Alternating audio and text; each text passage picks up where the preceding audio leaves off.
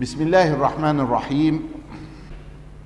قال رحمه الله تعالى ونفعنا الله بعلومه في الدارين آمين. باب في تفسير ألفاظ تدور بين هذه الطائفة. وبيان ما يشكل منها. قال ومن ذلك الهيبة والأنس. وهما فوق القبض والبسط. الإنسان وهو في طريقه إلى الله يحدث له شيء من القبض عن الناس أو البسط. وفوق ذلك ومثل القبض والبسط يحدث الهيبة والأنس. والصوفي لا يرى إلا الله. يعني ما يعملش حساب لنفسه ولا يعمل حساب للدنيا ولا يعمل حساب للآخرة ولا يعمل حساب للآخر ولا للأكوان إلا من خلال الله. فما يرضي الله يتبع في كل هذا. في نفسه في كونه في مستقبله في وقته. وما يغضب الله فهو بعيد عنه. ولذلك هو لا يرى الدنيا في ذاتها كده إنما يرى الدنيا من خلال تذكره لله رب العالمين. وهما فوق القبض والبسط. فكما أن القبض فوق رتبة الخوف والبسط فوق منزلة الرجاء فالهيبة أعلى من القبض والأنس أتم من البسط. يبقى كأنها مسألة متدرجة. خوف وفوقه قبض وفوق القبض هيبة. أو رجاء وفوق الرجاء بسط وفوق البسط أنس. وحق الهيبة الغيبة. فكل هايب غايب. ثم الهائبون يتفاوتون في الهيبة. على حسب تبيانهم في الغيبة فمنهم ومنهم.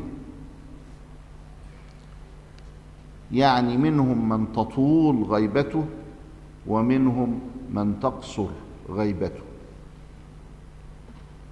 والغيبة يبقى غيبة عن الخلق. الغيبة غايب. والغيبة قد تكون في الذهن وقد تكون في القلب وقد تكون ظاهرة وقد تكون خفية. إنما لما يدخل في الهيبة من الله كأنه قد أغلقت عليه أبواب الدنيا. مش شايف كده ما هو شايف خلاص. وهو في حضرة القدس وفي حال الهيبة هو مؤدب غاية في الأدب. لكنه في هذه الغيبة مع الهدوء الكامل. إلا أن هذه الهيبة هناك ما هو أعلى منها. وعندما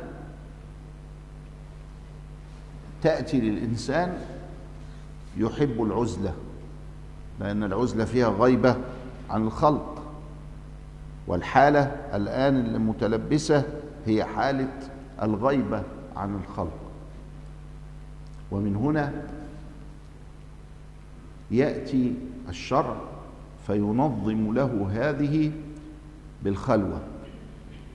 ودليلها ما كان يفعله رسول الله صلى الله عليه وسلم في غار حراء فكان يغيب عن الخلق.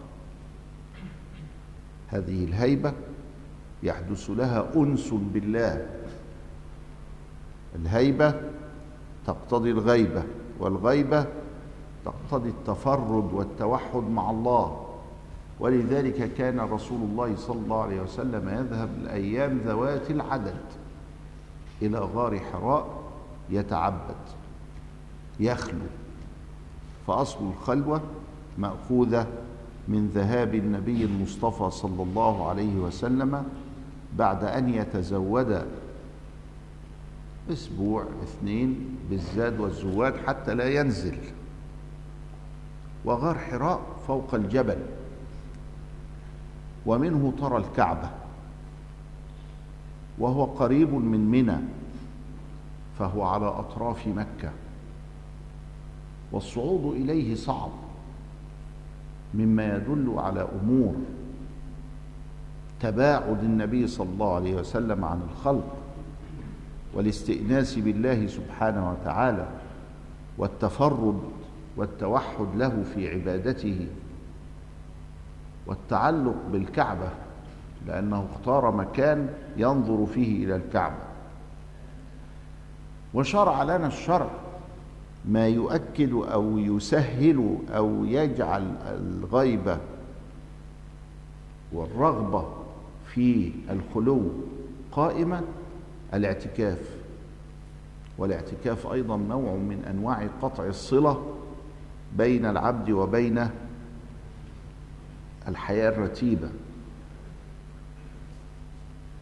إلا أنه جعل قضاء مصالح الناس له من الثواب فوق الاعتكاف فمن سعى في حاجة أخيه فله أجر فكأنه اعتكف أربعين.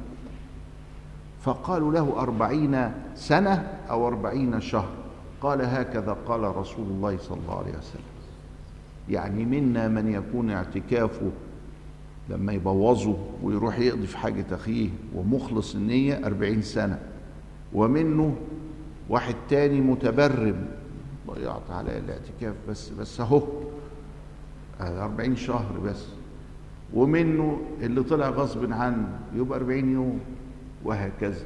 ولذلك الإطلاق لما ما نجيبش كلمة أربعين إيه يبقى كأنه في تفاوت في الدرجات. كل واحد ونيته. سعيك لأخيك أحسن من الاعتكاف من ناحية الثواب طب ما الاعتكاف عاملينه ليه؟ عاملينه ليك أنت. لأنك أنت عايز تعتكف. فهل الاعتكاف جائز ولا غير جائز؟ لأنه حصل لك هيبة والهيبة تقتضي غيبة. فاشتقت إلى قطع العلائق. فبيقول لك طب ماشي اقطع العلائق. اعتكف يبقى اذا الاعتكاف جائز والخلوة جائزة والهيبة تستلزم الغيبة. وممكن الغيبة تأتي ونحن نعافص الناس برضو غايب. ما انتش واخد بالك؟ ولذلك الغائب ده لا بيخاف من الخلق ولا بيقول الباطل ولكنه أيضا لا يعافص المعصية. تلاقيه عفيف. ما يمدش إيده ما يطلبش. ما يمدش إيده لا بسرقة ولا برشوة ولا بعدوان ولا باغتصاب ولا كذا إلى آخره الأراضي للبتاع. ما يطلبش من الخلق. وإذا سألت فاسأل الله. ليه؟ لأنه داخل فيه الهيبة. ما هو على حالة كبيرة. والغيبة والهيبة بتتفاوت. فمنهم ومنهم فمنهم ومنهم يعني منهم من يطول معه هذا الأمر ومنهم من تقصر الغيبة حسب ورود الهيبة عليه. وحق الأنس صحو بحق. يبقى دي غيبة وده صح. صح بقى عرف انت مين وايه الحكاية بتاعتك وايه الرواية وداخل في التعامل معاك وكل حاجة لكن وهو منبسط كده ومبسوط لكنه لا يعاملك إلا بحق. فكل مستأنس صاح. ثم يتباينون حسب تباينهم في الشرب. الشرب من والتذوق من من من من معين الله سبحانه وتعالى.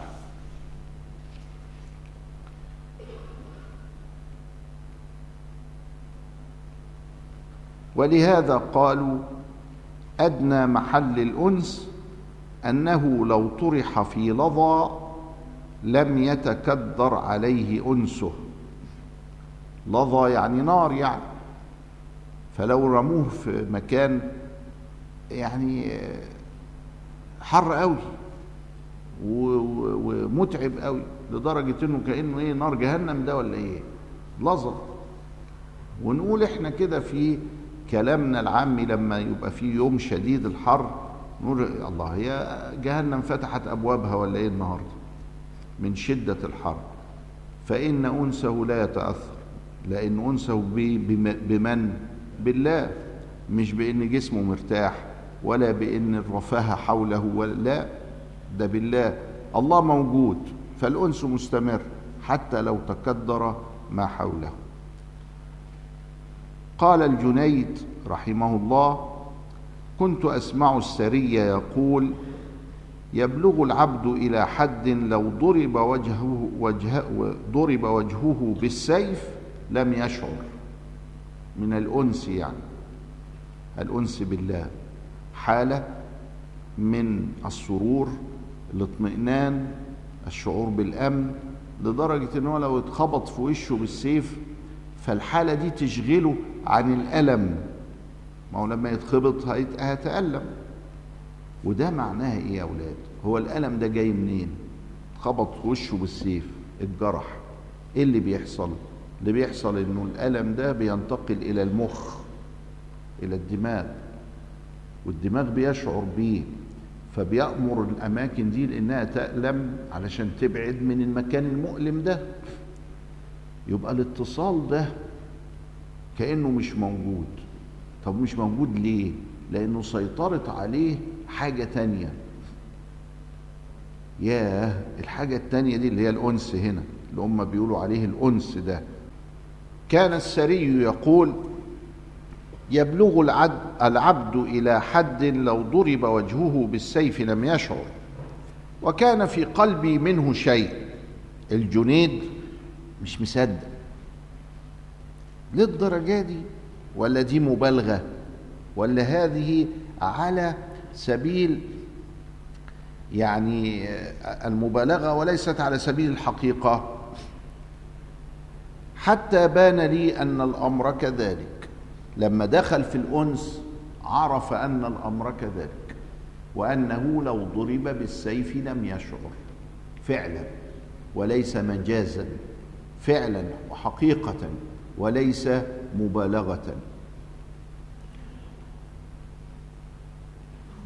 وحكى أبي يعني أبا القاسم القشيري أبوه عن مقاتل العكي أنه قال دخلت على الشبلي وهو ينتف الشعر من حاجبه بمنقاش فقلت يا سيدي أنت تفعل هذا بنفسك؟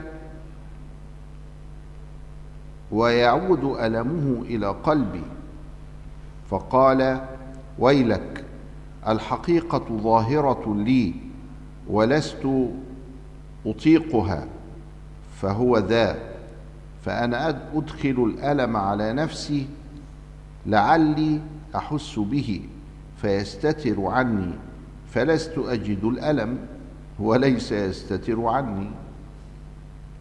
من دخوله في الهيبة والأنس أراد أن يفعل شيئا مثل ضرب السيف حتى ينتهي الأنس عنه أو ينتهي تنتهي الهيبة عنه الحقيقة فأراد أن يؤلم نفسه فكأنه أمسك مثلا شوكة وفضل يعني يشتاك بها فلا يشعر بالألم.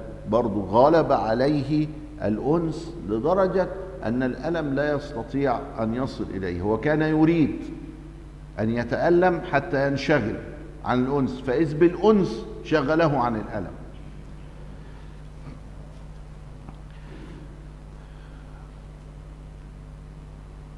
وحال الهيبة والأنس وإن جلتا فأهل الحقيقة يعدونهما نقصا زي ما قلنا من شوية الهيبة وال وال والأنس برضو نقص. لأنه الهيبة هتؤدي بيك إلى الغيبة والأنس هيؤدي بيك إلى الفرح والسرور وكلاهما قد يكون حجابا لك عن عمارة الدنيا. وهذا الذي فسروا به حال رسول الله صلى الله عليه وسلم عندما قال إنه ليغان على قلبي فأستغفر الله في اليوم سبعين مرة. فهو غين أنوار ومعنى هذا أن شيئا ما يعتري رسول الله صلى الله عليه وسلم فيجعله زاهدا في الناس وزاهدا في من حوله مستأنسا بالله. وبذلك يرى في نفسه صلى الله عليه وسلم أنه بذلك لا يبلغ الرسالة على الوجه الأتم الأكمل الذي أراده الله.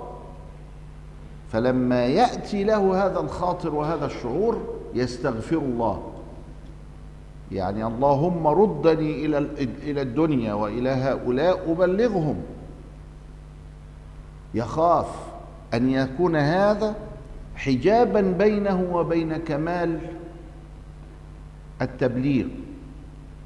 بتقول إيه الآية؟ ولقد أرسلنا رسلا من قبلك وجعلنا لهم أزواجا وذرية. يعني بيسلي قلبه. يعني بيقول له في رسل أرسلناهم من قبلك ولست أول من له الالتزامات. وجعلنا لهم أزواج لابد عليك من رعايتهن. وذرية لابد عليك من القيام بها.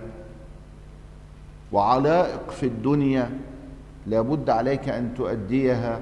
بالإضافة إلى الرسالة التي يجب عليك أن تقوم بتكاليفها وبأوامرها وأن تكون على قيام بأحكامها. اذا لا يصلح مع هذا قضية الغيبة والخلوة وكذا إلى آخره لا تصلح معه.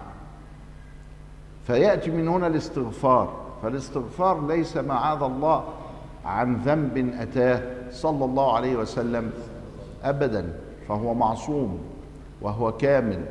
الاستغفار يأتي من توهم النقص. الذي يريده الله منه في تبليغ الرسالة. فاذا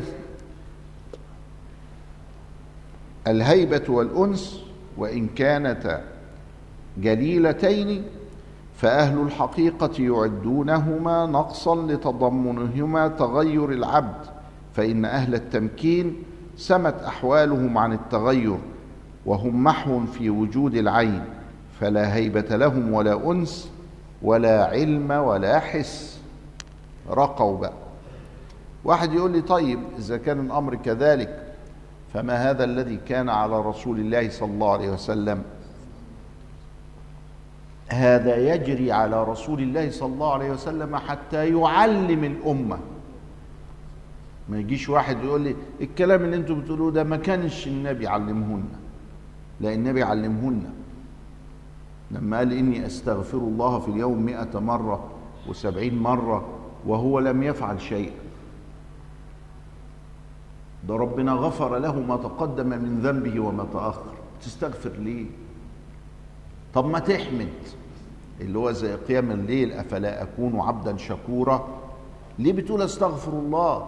لأن في معنى من هذه المعاني إنما ورود ذلك المعنى عليه صلى الله عليه وسلم إن كان إنما كان للأمة وليست له هو هو كامل هو كامل لا يعتريه النقصان.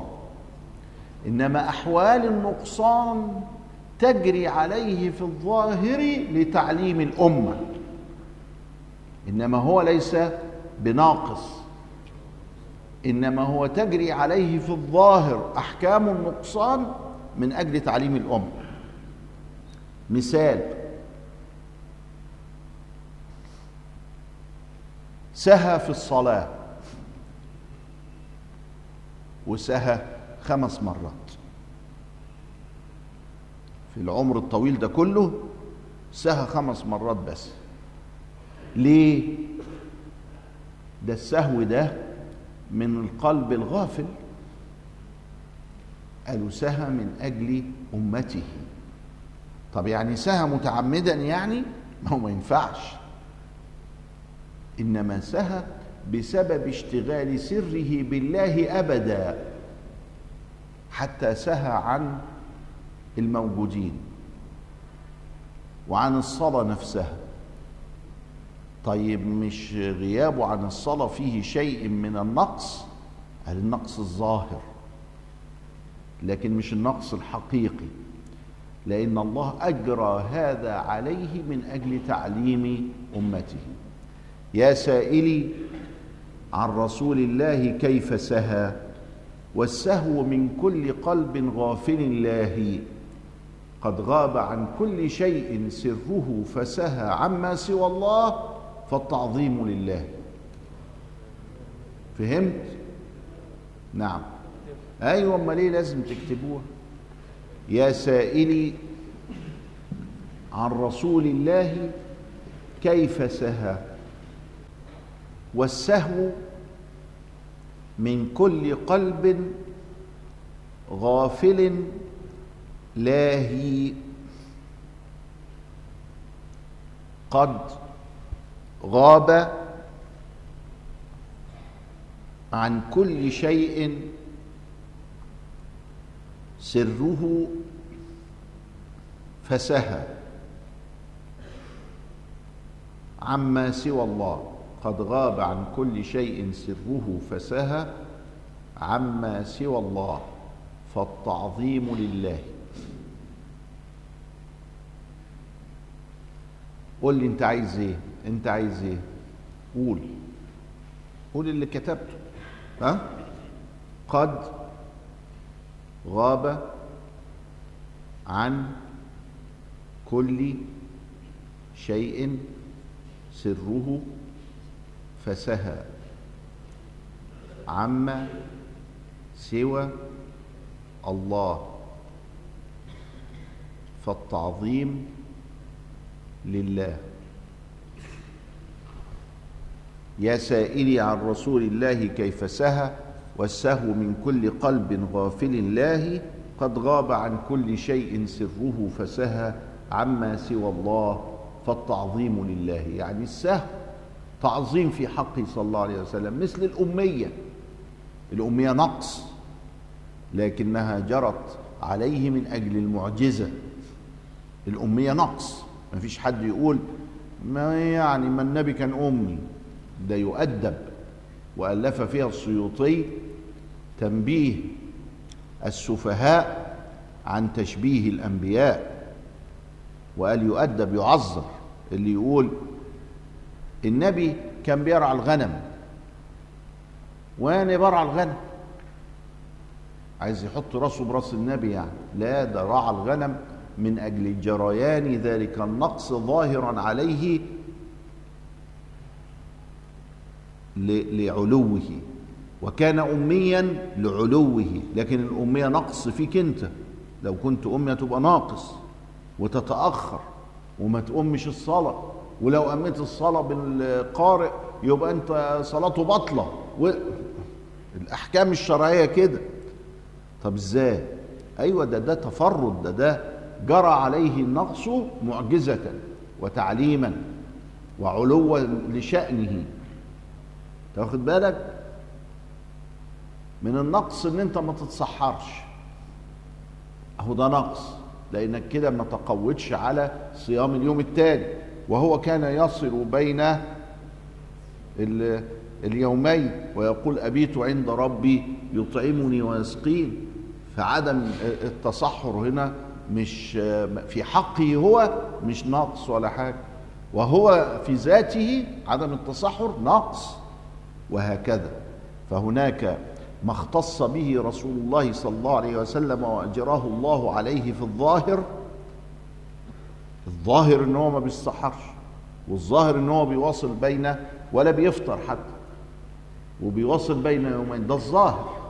لكن هذا الظاهر إنما من أجل خاصية فيه أو من أجل علو قدره أو من أجل تعليم أمته وهكذا. وهكذا يؤول كل شيء في الظاهر بخلاف الحقيقة.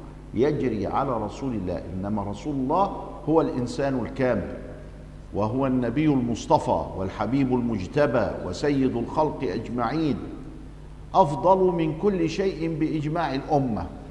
أهي دي الحاجة الوحيدة اللي أجمعت عليها الأمة في هذا الباب. الوهابية والصوفية والملوخية وكل كل المسلمين السنة الشيعة أجمعوا أن النبي هو أفضل الخلق فهو أفضل من العرش قطعا وهو أفضل من الكعبة قطعا. وهل هو أفضل من المصحف؟ فالإمام البجوري قال لا يقال إلا في مجلس العلم. أنه أفضل من المصحف قطعا باعتبار إن المصحف المطبوع ده مخلوق. فهو سيد الخلق فهو من الورق ده. أما كلام الله فدي صفة من صفاته. ما ينفعش بقى نقارن بين النبي وبين رب العالمين. رب العالمين هو الخالق. إحنا بنقول أفضل المخلوقين أفضل من السماء من الأرض من العرش من الملائكة من الأنبياء من القرآن من الإنجيل اللي مطبوعين أما كلام الله القائم بذاته ما لناش تدخل مش معانا ما هو مش مخلوق. كلام الله ليس المخلوق أما المصحف مخلوق. طلع من المطبعة امبارح مخلوق أهو حادث أهو. قالوا دي حتة دقيقة يمكن تلتبس على الناس ولذلك ما تتقالش إلا مين؟ إلا لطلبة العلم. يعني ما ينفعش نعملها خطبة جمعة. دي للطلبة بتاع العلم. قال أنتوا طلبة علم. ماشي. دي سيب نسيبها نسيبها دي. ماشي. ناخدها. يعني نخليها ماشي. ها؟ نعتبركم طلبة علم يعني باعتبار الظاهر الكلية والمسجد وبتاع وكذا باعتبار الظاهر. ما يجراش حاجة.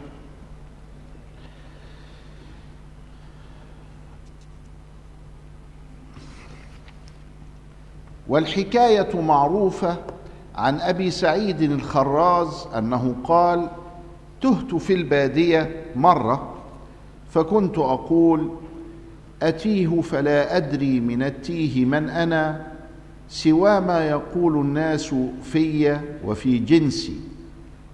أنت مين؟ إنسان؟ أنا إنسان طيب. راجل مش ست. طيب راجل. وأنا لا أنا عارف أنا انسان ولا لا ولا راجل ولا لا. إلى هذه الدرجة آه بيقول أتيه فلا أدري من التيه من أنا. يا ده منشغل قوي. كأن اتمحى خلاص. سوى ما يقول الناس في وفي جنسي. أتيه على جن البلاد وإنسها. فإن لم أجد شخصا أتيه على نفسي.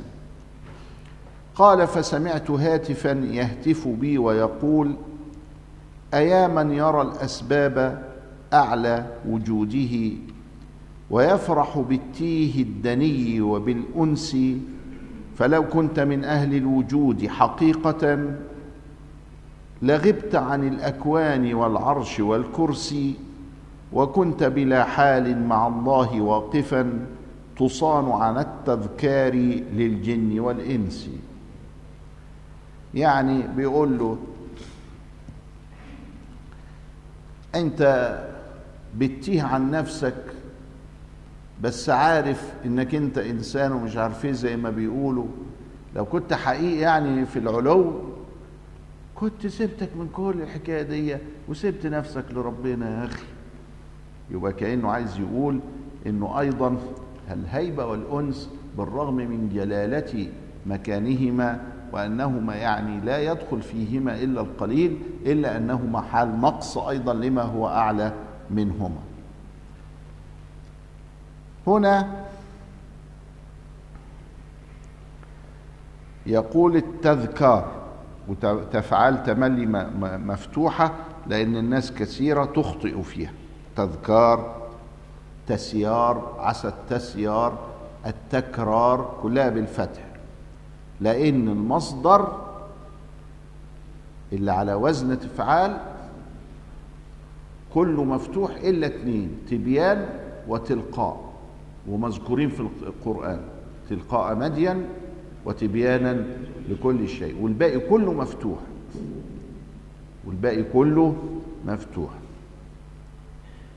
ده الايه؟ المصدر. ما تجيش بقى تقول لي بس فيه تمثال مكسور تمساح مكسور. أقول لك دي أسماء. الأسماء حاجة والمصدر حاجة تانية. المفتوح إيه؟ المصدر. كل المصادر دي مفتوحة إلا اتنين بس موجودين الحمد لله في القرآن عشان ما ننساهمش. أما الأسماء ففيه حاجات كتير مكسورة. تمثال وتمساح وتمراز ومش وهكذا. وهي على نفس الوزن.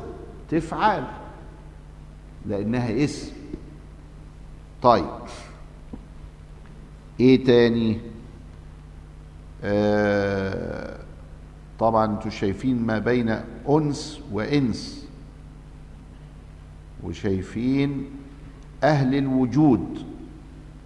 أهل الوجود دائما الشيخ محي الدين يتكلم عن أهل الكشف والوجود والوجود عندهم معناها المعرفة أي أن العارف يشعر أن الله موجود في قلبه. فكلمة الوجود مصطلح عندهم ومعناها أهل الوجود تملي معناها أهل المعرفة. يقصد بالكشف الأكوان وبالوجود الرحمن يعني أهل الوجود معناها أهل المعرفة أهل انكشاف الحقائق في الدنيا وتمكن المعرفة الإلهية من القلب. أهل الوجود ده مصطلح كده عندهم ماشي يا أولاد؟ أهل الكشف والوجود. طب هو الكشف اللي هو الوجود والوجود هو الكشف هما مترادفان ولا مختلفان؟ فقالوا إذا اجتمع افترقا وإذا افترقا اجتمع. عارفين القاعدة دي؟ إنما الصدقات للفقراء والمساكين. اجتمعوا وهم في ذكر واحد يبقى الفقراء لازم يكون ليهم معنى والمساكين ليهم معنى. لكن لو وأنا بكلمك أقول لك تودي الزكاة فين؟ أقول لك للفقراء يعني والمساكين أو للمساكين يعني الفقراء. فإذا افترق عن الكلام اجتمع في المعنى. أصبح الفقير هو المسكين والمسكين هو الفقير. لما يجتمعوا في الكلام اذهب بهذا إلى الفقراء والمساكين يبقى مختلفين في المعنى. إذا اجتمع في الذكر اختلف في المعنى وإذا اختلف في المعنى اجتمع في الذكر. الكشف الانكشاف يعني البيان الوجود المعرفة دول لو اجتمعوا لو اختلفوا لو لو انفردوا أهل الوجود يعني أهل الانكشاف والمعرفة. أهل الكشف يبقى أهل الانكشاف والمعرفة. أهل الكشف والوجود. آه لا يبقى يختلفوا بقى. بمعنى إنه ده البيان وده المعرفة.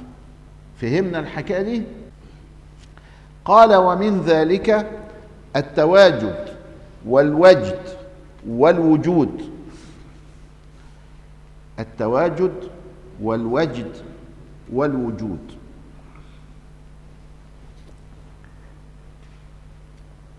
الثلاثة دول مبنيين عندهم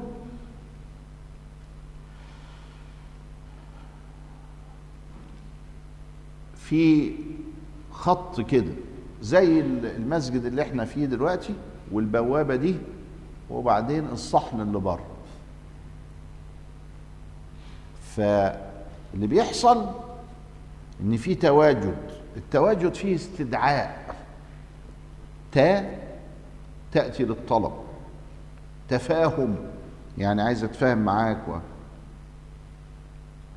تساوم. يعني بيطلب الفصال في السلعة. تواجد يبقى بيطلب الوجد. تواجد فالتواجد التاء هنا للطلب. والتاء التي للطلب تسمى الاستدعاء بتستدعيه. الألف والسين والتاء تدخل للطلب. ليه؟ قالوا عشان التاء اللي فيها دي. أمال الألف والسين دخلت ليه؟ قالوا علشان الاستقبال. فالألف والسين والتاء تدخل للطلب. استهبل يعني طلب الهبالة. استخرج يعني طلب الخروج. استفهم يعني طلب الفهم. تشيل الألف والسين والتاء تحط مكانها كلمة طلب. هنا تواجد. التواجد يبقى استدعاء الوجد. لكن التواجد بالاختيار. يعني أنا يعني يقول لك إيه إذا قرأتم القرآن فابكوا فإن لم تبكوا فالتاء تاء تاء اهي جاية اهي فتاء التاء هنا للطلب فتباكوا يعني اطلبوا البكاء. يبقى فيها اختيار ولا لا؟ آه ده أنا بقى أنا اللي هستجلب البكاء ما دام البكاء مش راضي يجي لوحده. فالتواجد استدعاء الوجد بضرب اختيار يعني بنوع من أنواع الاختيار. وليس لصاحبه كمال الوجد. فالتواجد استدعاء الوجد بضرب اختيار. في اختيار. ولذلك فالتواجد عندهم في الدرجة الإيه؟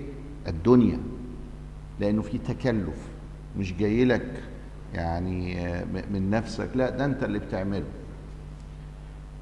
وليس لصاحبه كمال الوجد. يبقى إذن هو ناقص تواجد.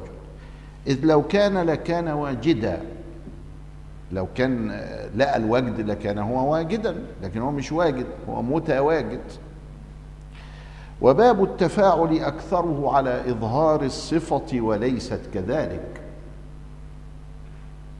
يعني آآ آآ لما أقول تواجد تفاعل فيها نوع من أنواع التكلف. كل الوزن ده